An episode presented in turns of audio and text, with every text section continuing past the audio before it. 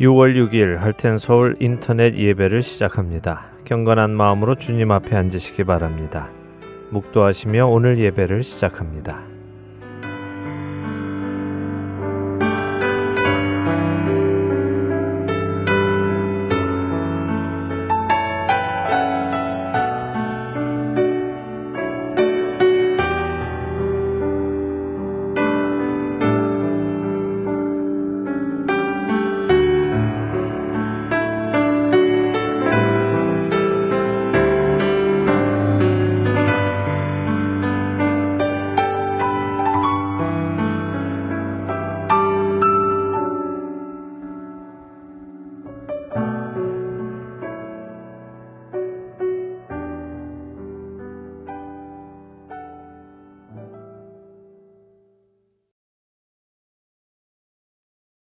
다 함께 찬송하겠습니다. 새 찬송가 19장, 새 찬송가 19장, 통일 찬송가는 44장, 통일 찬송가 44장입니다. 찬송하는 소리 있어 함께 찬송하겠습니다.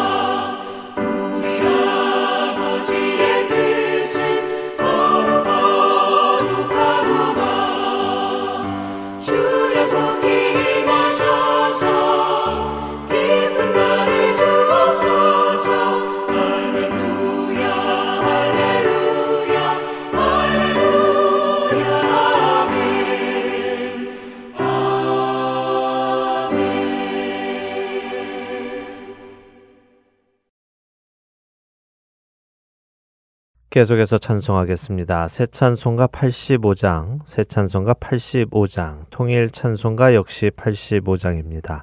새 찬송가, 통일 찬송가 모두 85장입니다. 구주를 생각만 해도 함께 찬송하겠습니다.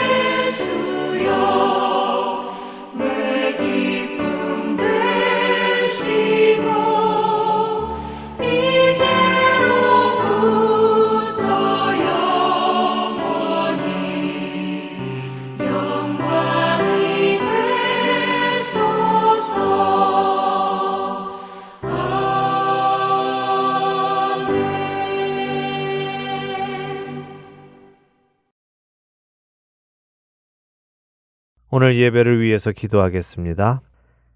모든 것의 시작과 끝이 되시는 영원하신 하나님 아버지, 우리를 사랑하시어서 십자가의 보혈로 모든 죄에서 자유함을 얻게 하시니 그 사랑에 진심으로 감사를 드립니다. 매일매일을 신실하게 인도해 주시는 에베네셀의 주님을 사랑합니다.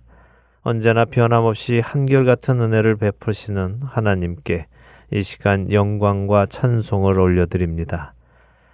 하나님 지금 뜻하지 않은 질병으로 온 세계가 어려움을 겪고 있고 또 각 나라가 여러 가지 폭동과 분쟁으로 굶주림과 죽음의 고통을 당하고 있습니다.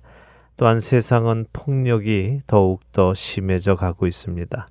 이러한 세상에서 세상 사람들은 소망 없이 살아가고 있으나 우리 믿는 자들이 그리스도인으로 살아갈 때 그들에게 참된 소망을 전할 수 있으리라 믿습니다. 어려움 속에서 아픔을 겪는 자들을 위로하며 도울 수 있는 우리가 되기를 소망합니다. 악으로 악을 이기지 않고 선으로 악을 이기며 세상과 구별된 삶을 살아내게 하여 주옵소서. 연약한 우리를 지키고 인도하실 것은 오직 하나님의 말씀이며 말씀이 육신이 되어 오신 예수님 뿐입니다. 그렇기에 말씀을 전하는 자들이 진리의 말씀을 왜곡하여 전하지 않게 하시고 순전한 말씀 그대로 전하게 하셔서 진리의 말씀을 듣는 자들이 말씀 안에 거하게 하시고 말씀에 순종하며 살아가도록 하여 주옵소서. 오늘도 목사님을 통해 주시는 말씀의 힘을 얻어 우리의 믿음이 더욱 강건하게 되고 장차 주님 앞에 서는 날 모두 칭찬받는 자녀가 되게 하여 주옵소서.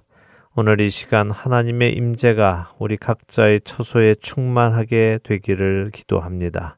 모든 영광과 감사를 주님께 올려드리며 우리를 구원하신 예수님의 이름으로 기도드립니다. 아멘. 계속해서 찬송하겠습니다. 새 찬송가 419장, 새 찬송가 419장, 통일 찬송가는 478장, 통일 찬송가 478장입니다. 주 날개 및 내가 편안히 쉬네 함께 찬송하겠습니다.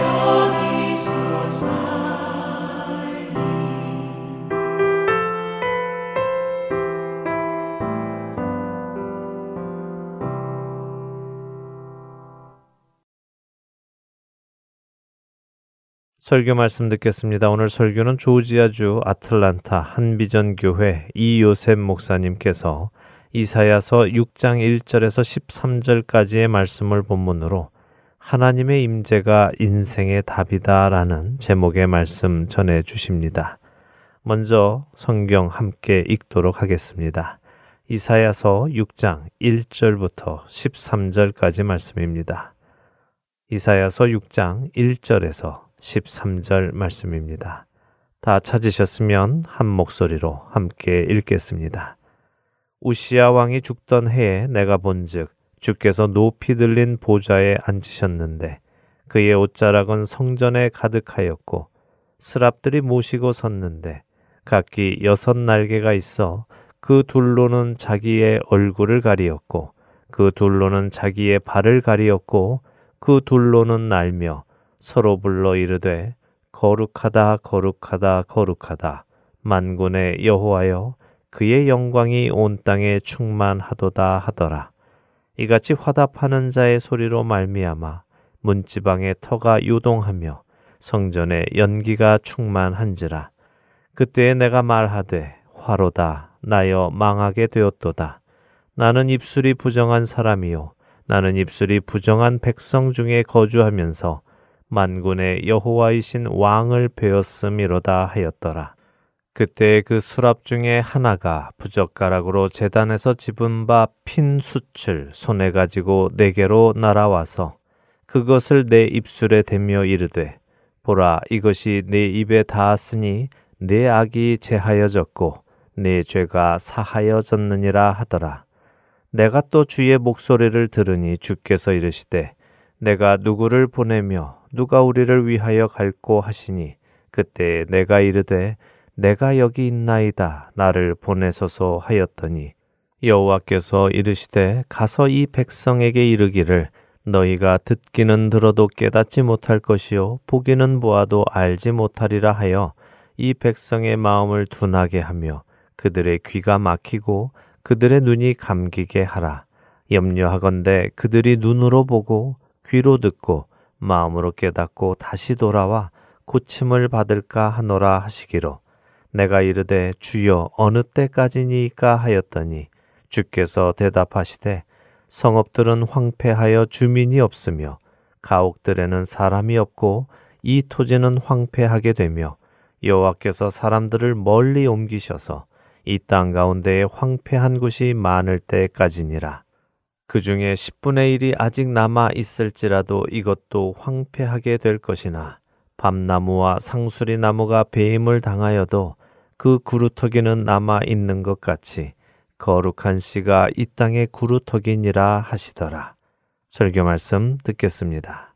예, 오늘 본문 말씀은 이사야서 6장입니다. 6장 1절로 13절까지 봉독해 주셨는데 1절 어, 말씀은 오늘 여러분 보시는 것처럼 우시아 왕이 죽던 해에 이렇게 시작합니다. 어느 한 시점에서 시작을 합니다. 그러니까 우시아 왕이 죽던 해에 이렇게 시작하는 이유는 실제로 인류의 역사 속에 우시아라는 왕이 존재하고 그 시점이 있었다는 얘기입니다. 실제 있었다는 얘기다. 이건 어떤 환상이 있는 얘기도 아니고 사실을 기록해 주셨다는 얘기입니다. 그래서 뭐 어떤 사람들은 우시아 왕이 죽던 해에 만났다는 것이 굉장히 중요하다고 생각하시니까 거기에 초점을 맞추셔서 이사야가 너무 우시아를 믿었기 때문에 왕을 믿었기 때문에 왕의 친척이니까 우시아가 죽어야 이사야가 산다 하는 식으로 말씀도 은혜도 많이 받고 한 적이 있습니다. 오늘 저는 1절에서 13절까지 과연 본문에서 하나님께서 무엇을 깨닫기 원하시나 하는 것을 깊이 묵상하면서 본문이 가시고자 원하는 그 길을 좀 같이 갔으면 좋겠습니다. 오늘 우시아 왕이 죽던 해가 중요한 것은 아닌 것 같고요. 제가 보기에는 오늘 시점을 가르쳐 주시는 것이고 그다음에 분명히 역사 안에 있었다는 것을 분명히 기록해 주신 것 같습니다.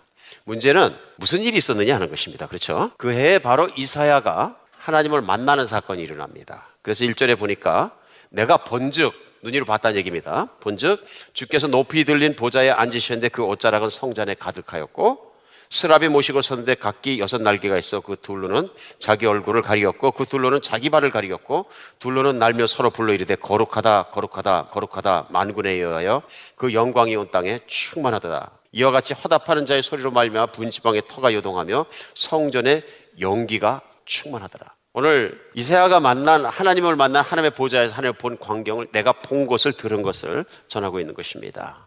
그래서 중요한 건 우시아 왕이 이 땅에 있었던 실제 존재하는 왕이었던 사실인 것처럼 오늘 이사야도 하나님을 만났고 그 성전은 하나님을 보았다 하는 것을 성경은 전하고 있습니다. 오늘 이것이 사실이 돼서 여러분과 제 앞에 믿어지는 그런 시간 되었으면 좋겠습니다. 오늘 이걸 가지고 이제 신학자들이나 많은 분들이 이제 깊이 생각을 하시면서 논쟁이 좀 분분합니다.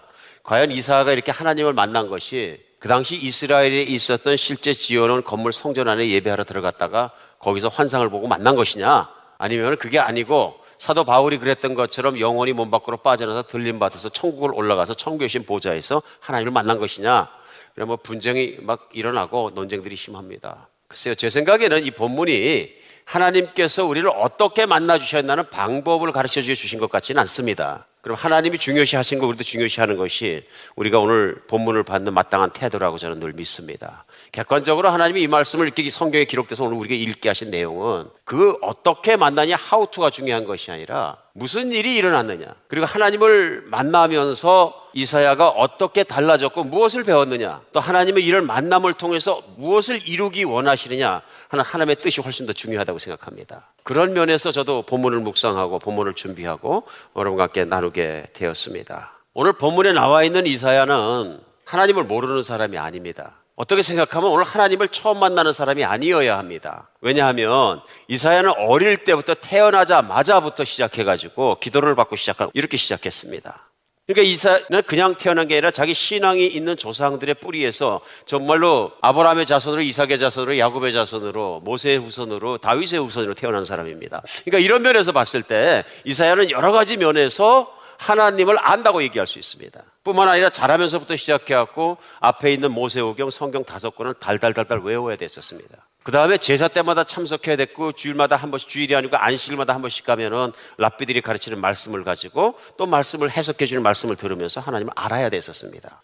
여러분 이 정도 되면 이사야가 상당히 하나님을 아는 사람으로 얘기할 수 있습니다. 그런데 문제는 오늘 보좌에서 하나님을 만나는 사건을 통해서 이사야는 완전히 다른 사람이 되는 것 같습니다. 그 인생도 달라졌기 때문에 우시아 왕이 죽던 해를 기억하는 것입니다. 오늘 우리가 생각할 때 중요한 건 뭐냐면요. 이사야가 하나님을 만났다 하는 것입니다. 근데 이사야가 찾아간 게 아니라 사실은 하나님이 그를 부르셨다 하는 것입니다. 성경은 하나님을 만난 사람들의 얘기로 가득합니다.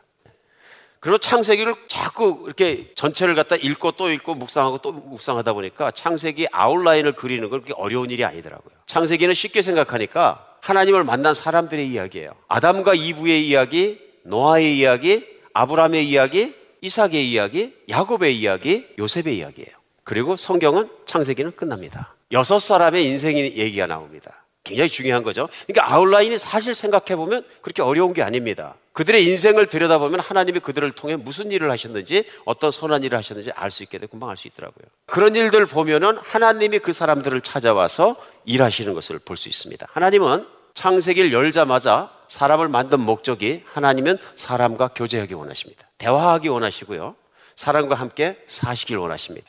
우리가 아는 것처럼 하나님은 실제로 아브라함의 후손으로 이스라엘 백성을 만드시고 그 이스라엘 백성과 함께 사셨습니다. 우리가 아는 것이 나중에 저 요셉 뒤에 나오는 어떤 왕들로 말며 이집트에 종살이 할 때 그들을 끄집어서 광야에 사시는데요. 광야에 사실 때 특별 새벽기도 작년도 1월 달부터 21일간 민수기 말씀만 나눌 때 우리 나눌 것처럼 한마디로 얘기하면 뭐냐면 하나님이 이스라엘 백성과 함께 텐트 치고 야영하셨다.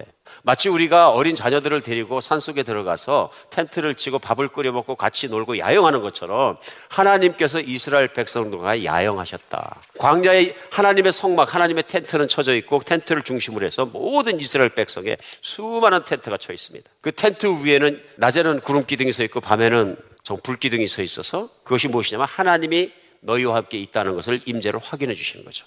그러니까 밤에도 볼 수 있고 낮에도 볼 수 있는 건 무엇이냐면 하나님은 우리와 함께 계시다. 임마누에 하나님이 우리와 함께 계시답니다. 이스라엘 백성들과 그렇게 살으신 것뿐만 아니라 가나안 땅에 들어가서는 성전을 짓게 하시고 성전 지성소 안에 정말로 그두 사람의 천사 가운데서 임재하시고 계심으로 말미암아 성전의 가장 큰 의미는 뭐냐면요. 내가 너희와 함께 있느니랍니다. 내가 집을 짓고 너희와 함께 있느니라. 세상에 사람의 손으로 만든 집에는 내가 들어갈 수 없지만 그러나 내가 너를 사랑하기 때문에 떠나지 않고 너희와 함께 있느니라가 바로 성전의 의미입니다. 이렇게 생각하면 성경 전체를 이해하는 것이 그리 어렵지 않습니다. 성전 그 자체가 중요한 것보다 중요한 건 성전에 하나님이 계시다 하는 것입니다. 그 목적이 뭐냐면 하나님이 그 사랑하는 사람들을 같이 살아 주시는 거예요. 만나 주시는 거죠. 우리가 이런 걸로 봐서 하나님은 얼마나 그 백성들을 만나고 싶어 하시고 만나시는 줄 모르는 것을 금방 알 수 있습니다. 우리 역사로 2000년 전에 이 땅에 기가 막힌 일이 일어나는 게 뭐냐면요. 그렇게 이스라엘 백성을 사랑하시는 하나님이 예언에 나와 있는 말씀대로 때가 차니까 그 아들 예수 그리스도를 이 땅에 보내서 그 하나님께서 보좌를 버리고 이 땅에서 인간이 되셔서 사람과 함께 계셨던 거예요. 성전보다 중요한 사건입니다. 이제 실제로 무슨 일이 일어났냐면요. 선지자들만 들림받아서 가끔 한 번 하나님을 만나고 말씀 받는 걸 알았었는데 이제는 아예 하나님이 이 땅에 오시어서 제자들을 만나 주신 거예요. 사람들을 만나 주시고요. 만나 주셨다는 얘기는 뭐냐면 그들이 하나님을 보았고 만졌고 하나님과 대화했고 하나님의 모든 것을 알았다 하는 얘기입니다. 그래서 3년 반을 따라다녔던 사도 요한은 후일 편지를 쓰면서 교회 편지 쓰면 요한일서 1장을 열자마자 1절로 2절에 뭐라 그러냐면요. 태초에 있는 생명의 말씀에 관하여는 우리가 들은 바요 눈으로 본 바요 자세히 보고 우리 손으로 만진 바라. 이 생명이 나타나신 바 된지라 이 영원한 생명을 우리가 보았고 증언하여 너희에게 전하노니 이는 아버지와 함께 계시다가 우리에게 나타나신 바 된 이시니라. 여기서 1절에 생명의 말씀이라는 요한 일서의 말씀은 뭐냐면 예수님이란 말씀이에요. 예수님 이퀄 말씀으로 러거스로 표현하는 거죠. 그래 태초부터 있다는 얘기는 이 예수님은 그냥 사람의 몸에서만 태어난 게 아니라 원래 창세기 이전부터 존재했던 하나님이시라 하는 것을 강조하는 것이죠. 그래서 그 하나님이 우리 가운데 오셨는데 그 하나님이 예수님이 오신 그 예수님은 그 예수님을 말며 우리는 예수님의 목소리를 직접 귀로 들었다. 하나님께 소리를 계속 듣고 우리가 직접 눈으로 보았다. 그리고 그 예수님을 손으로 만졌다. 이게 뭡니까? 하나님을 만난 체험입니다. 기가 막힌 일이죠. 예수님을 만나는 게 얼마나 큰 체험입니까? 그러니까 어떤 분들은 얘기하십니다. 내가 그때 태어나서 요한 사도나 베드로 사도나 다른 사도들처럼 예수님과 함께 먹고 자고 만나고 듣고 하면 예수 잘 믿을 수 있지. 우리 사람을 부러워합니다. 그렇게 예수님의 직접적인 사랑을 받고서 얼마나 좋았을까. 그런데 기가 막힌 일이 일어납니다. 하나님의 사랑과 하나님의 관심과 하나님의 만남은 거기서 끝나는 것이 아니고요. 더 많은 사람에게 갈 것이라는 것이 성경에 구약에 예언되어 있었습니다. 마지막 날에는 모든 사람이 하나님을 만나는 영광을 은혜를 입을 것이다. 하고 예언되어 있었습니다. 그 예언대로 예수님은 많은 사람들이 하나님께 돌아올 수 있도록 그들의 죄악의 문제를 해결해 주신 것이 바로 십자가의 죄인들을 위해서 못 박혀 죽으신 겁니다. 거기서 끝나는 게 아니고요. 부활하시고 천국으로 가십니다. 40일 만에 승천해서 올라가시니까 아무도 이해하지 못합니다. 이제부터는 예수님이 왕 되시고 이 땅을 통치하시면 되는데 왜 올라가십니까? 왜 가십니까? 그렇잖아요? 근데 예수님께서 뭐라고 하시면 내가 가는 것이 너에게 유리하다, 유익하다. 그 이유는 내가 가면 아버지께서 성령을 보내주실 것이다. 그래서 성경에 보면 실제로 제자들이 열흘간 기도하는데 성령이 임하시고 꼭 술이 취한 사람들 마냥 거리에 뛰어나가서 방언도 하고 소리 지르기 시작합니다. 그러니까 사람들이 이 사람들이 아침부터 9시인데 술 취했다. 베드로 사도가 사도행전의 2장에 보면 얘기합니다. 아니라 우리는 아침부터 술 취한 게 아니라 하나님께서 수백 년 전에 요엘 선지자를 통해서 약속하신 그걸 우리가 받은 것이라. 그러면서 그 요엘 선지를 통해서 말씀하실 때 내가 마지막 날에는 모든 육체에 성령을 나의 영을 부어 주리니 그러면은 어린 아이들은 꿈을 꾸고 젊은이들은 환상을 보고 이제 늙은이는 꿈을 꾸리라. 그 모든 것들이 다 이루어지는 것에 대해서 증명을 하면서 그 성령을 우리가 지금 받은 것이라. 이걸 갖다 말씀을 듣고 나서 생각하니까 요엘의 선지자가 몇백 년 전에 한 그것이 성령이 하늘에서 내려서 우리 각자에게 각 사람에게 내려주신 것이라. 그 이후로 제자들이 완전히 달라집니다. 오늘 이 말씀을 왜 전체적으로 성경의 흐름을 말씀을 나누는가 하면요. 우리가 이사야서를 이렇게 같이 열고 하다 보면은요. 두 가지 정도의 일 때문에 우리는 이사야서에 별로 관심을 갖지 않게 됩니다. 뭐냐 하면 제일 먼저 나는 그 이사야하고는 관계가 없다. 하나님은 이사야를 만나 주셨다. 그거하고 나하고 무슨 관계가 있느냐? 중요한 건 나를 만나 주셔야 되는 거지. 오늘 그 설명을 왜 해드리냐면요. 이사야보다도 여러분과 제가 이 시대에 살아가면서 하나님을 더 가깝게 만나는 사람이 있는 거죠. 만날 수 있다는 얘기입니다. 우리 안에 성령이 거하시면 예수 그리스도를 구현시켜 주시고 예수님이 내 안에 계신 거거든요. 이사야는 필요할 때 하나님 부르셔서 잠깐 잠깐 받는지 모르지만 오늘날 우리는 예수를 믿는 사람은 예수님이 내 안에 계시기 때문에 24시간 영원히 같이 계신 약속입니다. 믿으십니까? 오늘 그래서 그렇게 내가 믿음으로 이사야서를 보면 오늘 나에게 굉장히 중요한 말씀이 됩니다. 오늘 이사야서 보다 보니까 어, 이사야는 그래서 하나님께서 사명을 주시고 이 선지자로 쓰시고 썼으니까 이사야는 사역자네. 그럼 나는 목사나 선교사로 부르시면 안 받았으니까 나하고 이사야서는 관계없네. 두 번째 분리점을 만나게 됩니다. 아닙니다. 아닙니다. 누구나 예수 그리스도가 내 안에 있는 사람들은 예수 그리스도와 함께 살아가면서 이사야보다 더한 사명을 받습니다. 인생이 달라집니다. 직분으로 부르심보다 더 중요한 건 뭐냐면요. 예수님과 함께 살아가면서 사명으로 부르심을 받는 것입니다. 오늘 이런 면에서 우리에게는 얼마나 중요한 것인지 모릅니다. 그래 예수님이 십자가에 돌아갔을 때 성소의 휘장이 찢어지고 성소가 없어지고 더 이상 성소가 무의미해졌습니다. 왜 그렇습니까? 이제는 성령이 오셔서 어디 사신다? 믿는 사람의 몸 안에 사신다. 그러므로 성전이 어디냐면 예수님이 계신 곳이 어디냐면 믿는 사람의 몸, 누구의 몸? 나의 몸이에요. 하나님이 어디 계시냐고 묻지 말고 하나님은 내 안에 계신 거예요. 이제 이게 믿음이거든요. 그렇게 믿고 나서 보면은 오늘 이사야 말씀은 우리에게 굉장히 중요한 것입니다. 너무너무 중요한 것입니다. 우리의 영을 깨어나게 하고 우리의 믿음을 새롭게 하고 우리의 믿음을 살려주는 것이에요. 이사야는 쉽게 생각하면 어떤 사람이냐면요. 모태신앙인입니다. 모태신앙인. 욥이 예전에 고난을 받고 나서 무슨 얘기를 했었냐면요. 고백한 얘기 중에서 하나님, 전에는 내가 하나님에 대해서 들었는데 기로 이제는 하나님을 내 눈으로 직접 뵀습니다. 고난을 받고 나서 한 얘기입니다. 개안한 거죠. 영적인 개안입니다. 그러니까 전에는 내가 깨닫지 못했는데 하나님에 대해서 알고는 있었지만 체험하지 못했는데 이제는 내가 체험할 수 있습니다. 오늘 이사야에게 얼마나 중요한 사건이냐면요. 하나님을 들어서 알고는 있었는데 그 하나님을 이제 내가 눈으로 보고 체험합니다. 오늘 이런 일이 우리 안에도 일어났으면 참 좋겠습니다. 자, 이사야가 그래서 하나님의 성전에 올라가서 하나님의 보좌를 보고 나서 이사야에게 일어난 반응이 뭡니까? 제일 먼저 죄악에 물든 자신의 모습을 봅니다.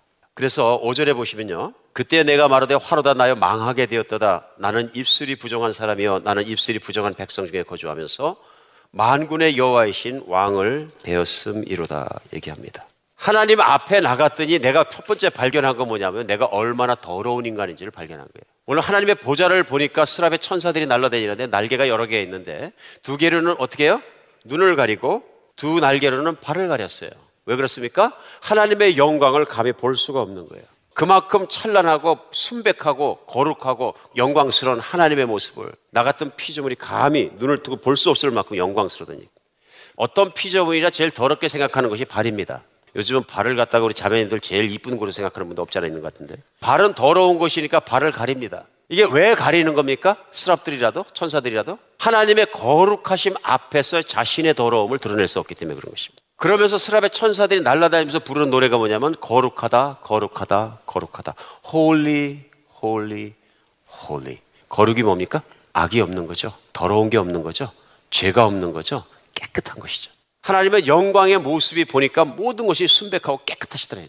나쁜 생각도 없으시고 나쁜 뜻도 없으시고 완벽하게 순결해서 거룩하시더라. 그 하나님 앞에 들어갔을 때 가장 중요한 것이 거룩을 보고 나니까 그 영광을 보고 나니까 오늘 이사야가 첫 번째 본 게 뭐예요? 나의 더러움이. 내가 전에 땅에 있어 생각할 때는 아니면 하나님 보좌를 못 만났을 때는 사람들 중에 살아가는 으면 그래도 그 사람들 중에는 나는 순서를 매긴다면 몇 번일까 해서 제법 거룩하게 여겼던 것 같습니다. 그런데 하나님 앞에서 보니까 더럽고 더러운 인간이. 그러면서 첫 번째 깨달은 게 뭐예요? 나는 입술이 부정한 백성 중에 거주하는 나는 입술이 부정한 사람이다. 입술이 왜 해필이면 입술일까요? 왜 입이 부정하다 그럴까요? 입만 때려달라 그래? 이유가 있습니다. 말이 부정하는 사람이다. 내가 하나님의 영광과 거룩하심에 보니까 내가 얼마나 더러운 말들을 많이 했는지 알겠습니다. 얼마나 내가 음탕한 인간이고 얼마나 내가 정말 욕심 많은 인간이고 얼마나 내가 교만한 말을 많이 하는 인간인지 알겠다. 여기서 중요한 건 뭐냐면 모든 죄의 뿌리는 마음에 있는데요. 말은 입으로 하는 게 아니라 마음으로 하는 것입니다. 말의 뿌리는 마음에 있고요. 어떤 사람들은 그 말을 들어보면 그 사람이 누구인지를 알 수 있습니다. 그렇죠? 그러므로 내 마음이 더러워진 사람이고 생각이 더러워진 사람, 내 내면이 더러우니까 말하는 게 더럽다 이러니. 그래 야고보서에도 뭐라고 말씀하시면 사람이 말이 온전하면 온전한 사람이다. 항상 마음이 더러워지면 말이 더러워지고 말이 더러워지면 행실이 더러워집니다. 하나님 앞에 거룩하지 못한 것이죠. 오늘 이사야가 발견한 건 뭐냐면 나는 속과 박이 더러운 사람입니다. 마음도 깨끗하지 못하고 하나님이 내 마음속까지 보실 수 있는 것을 느낀 것입니다. 그리고 뭐 하는 거예요? 더러움을 그대로 고백하는 것이죠. 정말 그런 것 같습니다. 우리 예수 그리스도를 처음 믿고 하나님을 믿는 사람마다 첫 번째 지나가야 될 관문이 뭐냐면요.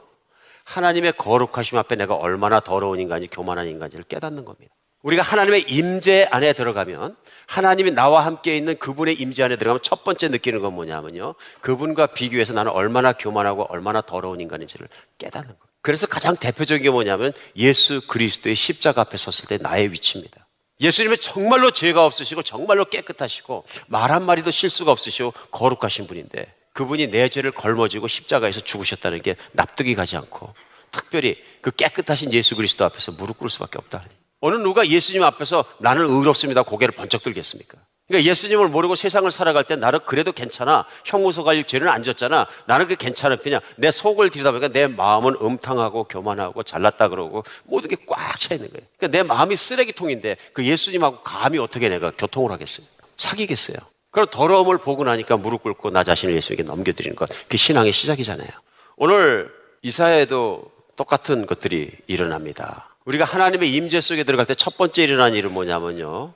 내가 하나님을 보고 나니까 하나님을 느끼고 나니까 하나님을 붙잡고 나니까 나의 모습이 보이는 겁니다. 이거는 처음 믿을 때만 그런 건 아닌 것 같습니다. 우리가 언제나 하나님의 임재 가운데 이럴 때 첫 번째 일어나는 건 뭐냐면 나의 부족함, 나의 연약함, 나의 더러움, 나의 교만입니다. 그래서 교회에서 예배 드리건 개인적으로 예배를 드리든 언제도 하나님의 임재 안에 들어갔을 때 일어나는 현상은 똑같습니다. 내가 교회를 아무리 오래 다녔어도 내가 신앙의 공부를 아무리 많이 했어도 내가 하나님의 임재 밖에 있을 수 있습니다. 그게 우리 문제인 거죠. 하나님은 내 안에 계시는데 내가 하나님과 반응하지 않을 때가 있습니다. 나는 하나님을 얼마나 사랑합니까? 하고 물어보면 됩니다. 우리 스스로에게 물어보십시오. 나는 하나님을 얼마나 사랑합니까? 오늘 하나님께서 이스라엘 백성에게 요구하신 것 이사야에서 1장을 시작하면서 맞아요. 내가 내 자녀를 키웠다 말씀하시면서 그들에게 기대한 것은요. 하나님이 자녀를 사랑하는 것처럼 그들도 하나님을 경외하고 사랑하기를 기대하셨습니다. 그랬더니 하나님께 제사도 드리고 이게 하나님 원하시는 거죠. 잘못 알아갖고 제사 드리고 행위를 막 드리는데 마음은 떠났다 그러시는. 하나님 마음이 떠난 제사를 받지 못하십니다. 하나님이 원하는 것은 마음입니다. 진심입니다. 오늘 그래서 하나님 앞에 우리가 나갔을 때 임재 앞에 나갔을 때 처음 우리가 느끼고 깨닫는 건 뭐냐면 하나님 앞에 내 마음이 더러운 인간인 것, 행실이 더럽고 말이 더럽다는 걸 금방 발견하는 것입니다. 두 번째 이사야가 하나님의 임재 가운데 발견한 건 뭐냐면요. 하나님 마음을 알게 됐습니다. 그 전에 모세외경을 외우고 막 이렇게 살아갈 때는 보통 다른 사람들이 살아가는 것처럼 신앙생활하고 이사야도 그렇게 살았습니다. 근데 오늘 큰 변화는 뭐냐면요. 자기의 더러움을 발견하게 된 것이고 두 번째는요. 하나님의 음성을 듣게 됩니다. 그러면서 말씀하십니다. 8절에 보면요. 내가 또 주의 목소리를 들여 주께서 이르시되 내가 누구를 보내며 누가 우리를 위해 갈고 얘기합니다. 길게 나오지 않았지만 누가 우리를 위해 갈고 여기에 하나님의 브로큰 할때 깨어진 마음이 다 들어 있습니다. 무슨 말씀이냐면요. 우리는 다시 생각해야 됩니다. 주일마다 만나서 이사야 하면서요. 1장과 2장과 3장과 쭉 나면서 6장이 오늘 올 때까지 하나님의 마음이 나옵니다. 내가 내 자식들을 키웠거든 그 자식이 나를 버렸도다. 소도 누가 밥을 주는 줄 알고 짐승들도 누가 밥을 주고 누가 양육하는지 알고 주인을 따르건만은 내 자식들만큼은 나를 마음에서 떠났다 말씀하시 통곡하시는 말씀이죠. 이런 게 다 뭐냐면요. 이사야가 하나님을 만났더니 하나님의 마음이 그런 것을 알게 되었다 이런 얘기입니다. 그리고 나한테 제사를 드리고 예배를 드리고 11조를 드리고 동물을 잡아오고 모든 것하고 뭐 금식을 하고 월삭을 지키는 다 소용이 없다. 예배 무효. 내가 받을 수 없다. 심지어는 sick of it. 속이 메스껍다 하고 말씀하시는 것은 왜 그러냐면요. 마음이 떠났기 때문에 그렇습니다. 그런데 그들의 마음은 떠났을지라도 나의 마음은 그렇지 않다가 하나님 아버지의 마음이라는 나는 여전히 그들을 생각하고 그들로 말미암아 가슴이 아프고 안타깝고 내 속이 너무 쓰리고 아프다. 그러니까 내 마음을 알게 하기 위해서 누가 갈까 하는 얘기입니다. 그러므로 우리를 위해 누가 갈고 하시는 이 말씀은 누가 가서 내 마음을 알게 하려 하는 통탄한 말씀을 우리가 느낄 수 있습니다. 하나님의 음성을 들으면 하나님의 마음을 합니다. 우리가 어떤 사람의 말을 들으면 그 사람의 속을 알 수 있는 것처럼 우리가 하나님의 음성을 들으면 그분의 마음을 알 수 있습니다. 이사야가 여기에서 하나님의 마음을 알게 되고 나서 자신도 그런 인간이었고 많은 자기 동포들이 그런 모습으로 살아가는 걸 생각하면서 하나님과 함께 가슴이 깨어진 겁니다. 그때 앞뒤로 생각하지 않고 바로 손들고 제가 가겠습니다. 제가 하나님의 마음을 알았고 보았으니까 제가 가겠습니다. 그랬더니 구절에 보면 하나님 말씀하십니다. 여호와께서 이르시되 가서 이 백성에게 이르길 너희는 듣기는 들어도 깨닫지 못할 것이요 보기는 보아도 알지 못하리라. 이게 백성들의 모습이에요. 어떤 사랑을 줘도 끝까지 모를 것이다. 얼마나 강박하고 자기 자신을 믿고 교만한지 끝까지 모를 얼마까지 모르냐면 10분의 1이 죽어 없어져도 모를 것이다. 나라가 망해도 모를 것이다. 심지어는 몰살해도 모를 것이다. 그러나 마지막에 내가 작은 사람들을 남겨서 내 사랑을 끝까지 지키겠다 그러죠. 자, 오늘 본문 말씀은 우리에게 아주 중요한 것을 가르쳐 주십니다. 믿음의 사람이 가지고 있는 가장 중요한 것이 무엇인가 하는 것을 가르쳐 줍니다. 다 신앙생활 잘하고 싶습니다. 은혜 받고 싶습니다. 과연 어떻게 신앙생활 하는 것이 잘하는 겁니까? 오늘은 본론적으로 그 결론을 가르칩니다. 하나님의 임재 안에 있는 것입니다. 하나님의 임재를 소중하게 생각하는 것입니다. 내가 예수 그리스도가 내 안에 살아계시기 위해서는 십자가에 못 박혀 죽으셔야 됐고 엄청난 희생의 대가를 치르고 나서야 그것도 하나님의 은혜로 예수님이 내 안에서 나와 함께 살기 시작하신 거예요. 동거하시고 나와 함께 쉽게 그러니까 성경이 표현한 대로 얘기하면 나와 결혼하신 거예요. 연합하신 거예요. 한 몸이 된 거예요. 그래서 살아가는 게 뭐냐면 바로 하나님의 임재 가운데 살아가는 거예요. 그러므로 내 안에 계신 예수님, 내가 성전된 것, 또 내가 예수님과 함께 사는 것보다 더 중요한 건 아무것도 없는 거예요. 인생에 제일 중요한 건 뭐냐면 내가 믿는 것이고 믿는 사람이 중요한 건 뭐냐면 예수님의 임재, 임마누엘을 내가 끝까지 지켜서 예수님과 함께 사는 거예요. 반대로 생각해 보죠. 그럼 신앙인에게 제일 무서운 건 뭡니까? 오늘 핍박이 많은 선교지에서 선교하시는 선교사님에게 핍박도 있고 전염병도 있고 후진국이고 가난도 있어 배고픔도 있고 수많은 두려움인데요. 그 중에 뭐가 제일 두렵습니까? 그러니까 가만히 생각하시니 이것저것 두렵지는 않은데 나는 내 안에 있는 하나님의 임재가 떠나는 게 제일 두렵습니다.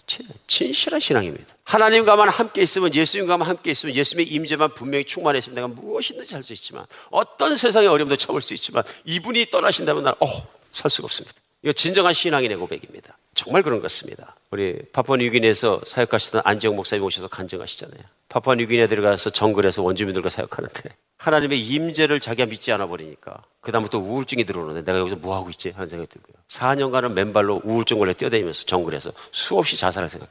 인생의 의미도 잃어버리고 하나님의 임재와 믿음을 놓치는 순간부터 인간은 모든 목적과 이유를 다 잃어버립니다. 임재를 잃어버리면 지극히 두려운 일입니다. 목회하는 저도 그렇고 신앙생활 우리 모두는 하나님의 임재가 그렇게 중요한 거죠. 그런데 반대로 생각하면 가끔은 임재를 그렇게 두려워하거나 소중하게 생각하지 않는 분들을 만나면 이 사람들이 교회 안에서 제일 무서운 분들이십니다.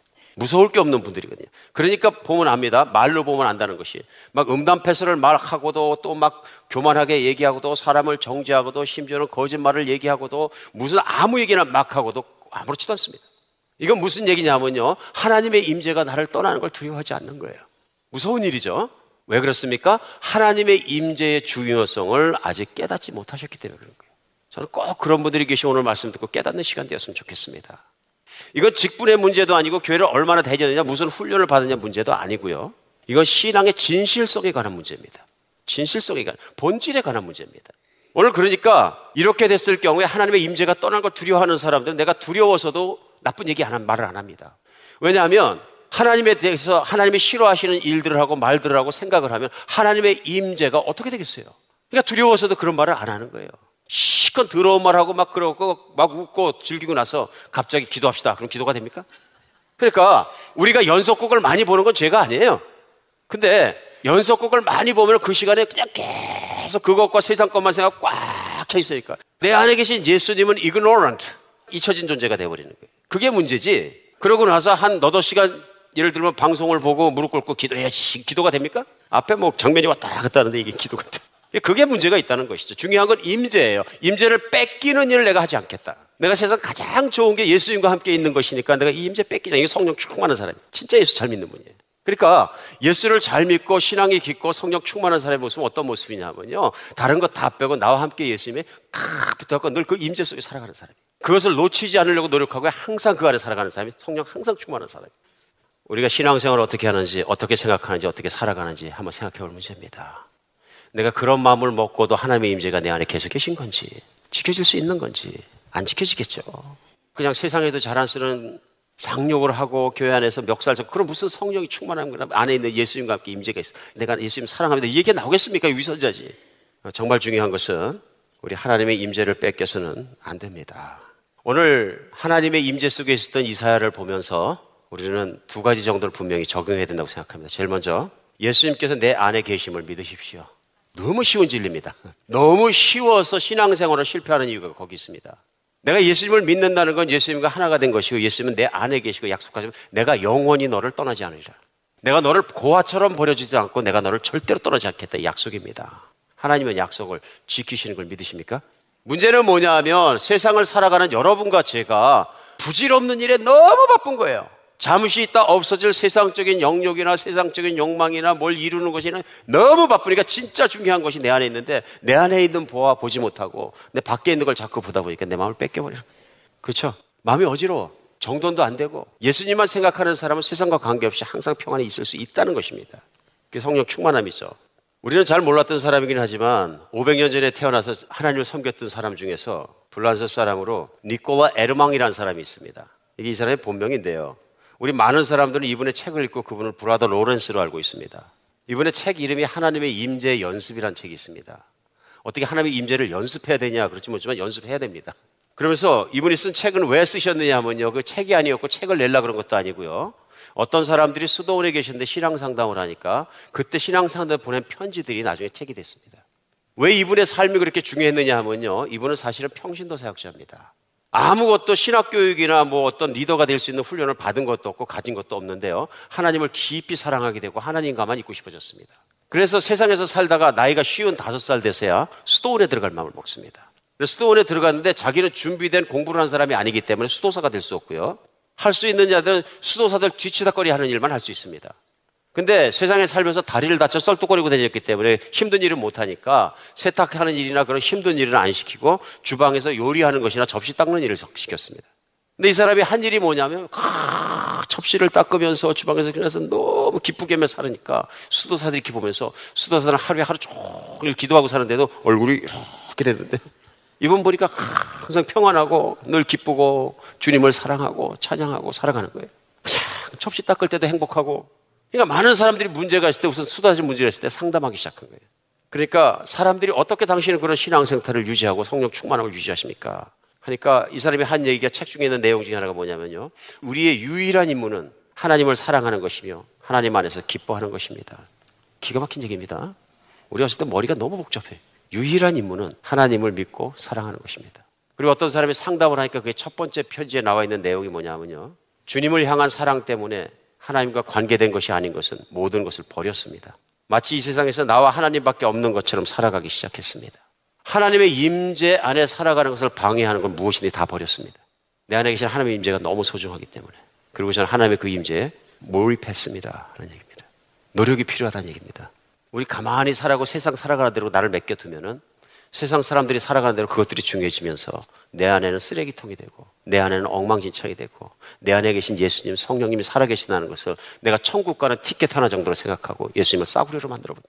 그래 예수님은 뒷방에 가둬버리고 그 자체는 인생에 별 큰 의미도 없고 이렇게까지 살아갈 수도 있다 하는 얘기입니다. 오늘 중요한 건 뭐냐면 천지를 지으신 그 하나님이 내 안에 계시다는 걸 믿는 것입니다. 믿었으면 천지를 지으실 수 있는 하나님이 내 안에 계셨으면 내 모든 걸 가졌으면 헐떡거릴 이유가 없는 것입니다. 내가 브라드 로렌스처럼 수도원에 들어가서 접시를 닦던 내가 무슨 일을 하던 중요한 것은 그것이 아닙니다. 내 안에 계신 하나님의 임재입니다. 사랑하는 여러분, 얼마나 하나님께서 나를 사랑하시고 지금도 목숨 바쳐 사랑하시는 내 안에 계신 걸 믿으십니까? 또 그 진실을 얼마나 소중하게 생각하십니까? 믿으십니까? 하나님 얼마나 사랑하십니까? 가장 중요한 건 하나님과 사귐입니다. 사랑. 그 이상도 그 이하도 아닙니다. 하나님의 마음을 알고 그분을 사랑하기 때문에 미션도 하는 것이고 전도도 하는 것이고 교회도 섬기는 것입니다. 그것이 먼저가 아닙니다. 내가 일을 많이 했다고 하나님이 나를 더 사랑하시는 건 아닙니다. 내가 하나님 사랑받고 맥시멈 있는 것을 내가 지금 알기 때문에 그 예수님과 대화하면서 그 예수님이 기뻐하시는 일을 순종하며 하는 것이 사명입니다. 우리가 하나님께서 내 안에 계시다는 걸 항상 믿는 믿음의 사람 되었으면 좋겠습니다. 두 번째 우리 오늘 배울 수 있는 건 뭐냐 하면요. 믿음이 커지도록 기도해야 되겠습니다. 오늘 그 이사의 믿음이 커지는 것은 하나님과 만남과 성령의 충만케 하심에 따라서 부르심에 따라서 일어난 것입니다. 그래 똑같은 이유를 말미암아서 하나님께서 우리에게 주시는 건 뭐냐면요. 이 신약의 시대, 구원의 시대, 은혜의 시대는요. 성령의 충만함을 약속하셨습니다. 성령의 충만함을요. 이게 어떻게 채워지냐면요. 기도할 때 말씀 읽을 때 채워집니다. 너희가 성령을 받은 것이 듣고 믿음으로냐 아니면 율법의 행위로냐. 어떤 행위로 채워지는 건 아니고요. 말씀을 들을 때, 말씀이 들어올 때, 말씀이 채워질 때 성령은 충만해집니다. 두 번째 뭐냐면요. 우리가 기도할 때 성령의 충만함을 주십니다. 누가 보면 11장 13절에 하나님 말씀이에요. 너희가 악할지라도 좋은 것으로 자식에게 줄 줄 알거든. 하물며 너희 하늘에 계신 아버지께서 구하는 자에게 성령을 주시지 않겠느냐. 뭘 주신다고요? 성령을 주시지 않겠느냐. 약속입니다. 내가 하나님의 자녀가 되었으면 내가 하나님 정말로 나는 성령 충만이 필요합니다. 끊임없이 무시로 기도하는데 그 사람에게 성령 충만 안 주시겠어요? 근데 가끔 보면 우리 성령 충만을 이제 착각할 때가 있습니다. 그러니까 어떤 분 말씀이 목사님 나는 소리 칵 지르고 기도하는 거 그걸 못해서 꼭 성령 충만을 못 받습니다. 집회 가보면 막 그냥 거품이 나올 때가 소리 지르고 막 뛰고 그런 사람 뭘 보니까 은사도 받고 방언도 받고 칵 넘어지기도 하고 입신도 하고 그래갖고 뭐 충만 안 받고 너무 고마워하던데 아, 저는 그걸 못해 한 두 번만 소리 지르면 목 드시고 힘들어가지고 푹 앉아버리니까 성령 충만을 못 받습니다. 그게 아니죠. 예, 반대로 어떤 분들은 얘기 성령 충만이 어디 그런 것이냐 말씀만 딱 보고 묵상하면 되는 것이 다른 거 필요 없다. 뭐 어느 쪽도 성령 충만 받는 길에서 아니라고 얘기하고 싶지는 않습니다. 그런데 한 가지 분명히 알아야 될 건 있습니다. 성령님께서 나를 성령 충만케 하시는 목적이 무엇입니까? 오늘 우리가 배워야 되는 것입니다. 그게 무엇입니까? 일 많이 시키는 것 같습니까? 아닙니다. 성령님이 우리를 성령 충만하게 하신 이유는 한 가지밖에 없습니다. 예수님을 더 많이 사랑하게 하는 것입니다. 예수님을 더 많이 사랑하고 예수님과 더 많은 깊은 교제가 있어야 예수님을 닮아가고 예수님이 하신 일을 우리도 하죠. 성령님의 유일한 희망은 뭐냐면 내가 예수님을 많이 사랑하라. 그 이전에 뭘 깨달은 게 그 이전에 예수님이 너를 얼마나 사랑하는지 내가 알아라. 한순간도 놓치고 싶지 않은 분, 한순간도 놓고 싶지 않은 분, 그분이 예수님이죠. 그러니까 우리 성령 충만한 받은 분들 보면은 예수님 되게 어쩔 때 깊이 만납니까? 임재를 어떨 때 깊이 체험합니까? 그럼 언제라 그래? 여러분 언제십니까? 언제 예수님의 임재를 깊이 체험하십니까? 어떤 분들은 찬양 들을 때, 찬양을 할 때, 기도할 때, 예배 드릴 때 말씀 읽다가 가슴이 뜨거워지고 그렇죠? 펄떡펄떡 뛰게 막 나에게 주신 말씀 뜨거워지기도 하고 또 어떨 때요? 막 집회하면서 찬양하는데 뜨거워졌다. 또 운전하고 가는데 속이 뜨거워져서 막 눈물이 나고 어쩔 줄 몰랐다. 나는 비즈니스를 나가서 비즈니스 시작하기 전에 조용히 사무실 문 닫고 기도하는데 어 막 온 불같이 뜨거워면서 하나님 사랑하는 고백이 나오고 막 그런 걸 느꼈다. 지금 무슨 얘기하는 거예요? 오늘 아침 내내 얘기해도 끝이 없는 게 뭐냐면 시간과 장소와 관계없다 그런 얘기. 방법도 관계없다. 문제는 내가 마음을 돌이켜서 예수님을 구할 때, 그 얼굴을 구할 때, 내 믿음으로 예수님을 찾을 때, 내 안에 계신 예수님은 성령으로 충만케 해주시 주일날 예배도 똑같습니다. 수백 명이 나와서 똑같은 찬송을 부르고 똑같은 듣고 기도를 하지만 하나님을 만나는 깊이와 높이는 완전히 다른 것입니다. 내가 24시간 6일 내내 하나님의 임재를 구하고 예수님의 임재를 구하고 같이 교통하고 같이 행동하고 이렇게 살아가시는 분들은 나오면은 같이 모여서 코퍼레 워십 같이 예배를 드릴 때 강력한 임재를 체험하는 거예요. 그 나에게만 있는 것이 아니라 두세 사람이 있는 것이 내가 항상 있어야 그때 주시는 성령의 충만을 유지하면서 찬양할 때 그냥 팍 예수님께 몰입하니까 뭐 감동도 오고 눈물도 나고 회개도 되고 사람도 변하고 이런 변화가 정말로 하나님을 만나는 일들이 오늘 이사야처럼 일어나는 거죠. 근데 많은 경우에는 나는 그냥 교회 와서는 은혜 받아야 되고 내가 세상 살 때는 열심히 하나님의 임재 속에서 동행하는 걸 열심히 안 하니까 교회가 나를 은혜를 끼쳐라 좀 예배 드리면서 그러니까 앞에 있는 목회자나 설교하는 사람이나 찬양하는 사람들은 대한날 연예인, 스타, 감동을 주는 사람들이 아니거든요, 사실은. 나를 감동을 주기 위해서 예배하는 것이 아니라 말씀 전하는 사람, 말씀의 진실과 진리를 전하는 사람이고 찬양하는 사람은 하나님께 몰입하는 사람이거든요. 찬양 리더가 되는 가장 기본적인 요인은 뭐냐면 하나님과 동행을 잘하는 사람이에요. 그리고 노래를 하나 부르더라도 하나님께 쑥쑥 빨려 들어가는 사람들이에요. 그리고 같이 딸려 들어가거든요. 어, 저 사람 하나님께 몰입하는구나. 아, 물론 그런 분위기 속에 들어가면 하나님의 임재를 더 쉽게 체험할 수는 있겠죠. 그런데 나를 좀 끌어내서 어떻게 해주세요 하는 건 문제가 뭐냐면요. 문제가 나한테 있는 거예요. 그러니까 은혜가 안 되면 교회가 나빠서 은혜가 안 됐다, 뭐가 안 됐다, 뭐가 안 됐다, 막 이유가 많아지는 것은 내 문제, it's my problem. 이미 예배 들어올 때 마음이 열려 있고 내 안에 있는 예수님과 기도하며 시작하고 준비하고 예수님 사랑합니다 하는 사람은 음악이 탁 시작하면서 가슴이 확 열려버립니다. 누가 보든 말도 하고 나하고 하나님하고 부응하고 있는 거예요. 마음이 부응하는 예수님을 많이 사랑하는 그런 여러분과 제가 됐으면 좋겠습니다. 무아지경입니다. 예수님만 있으면 행복합니다. 내 인생은 예수님 한 분으로 만족합니다. 그 십자가의 사랑으로 more than enough 하나님, it's enough. 나의 인생은 오늘 마감해도 충분합니다. 내 마음속에 하루에 수만 번이라도 얘기하시는 내가 너를 사랑한다는 예수님의 음성을 매일 순간마다 듣고 사는 여러분과 제가 되었으면 좋겠습니다. 다 함께 새 찬송가 434장, 새 찬송가 434장, 통일 찬송가 491장, 통일 찬송가 491장, 귀하신 친구 내게 계시니 부르신 후에 이요셉 목사님의 축도로 오늘 예배 마치도록 하겠습니다.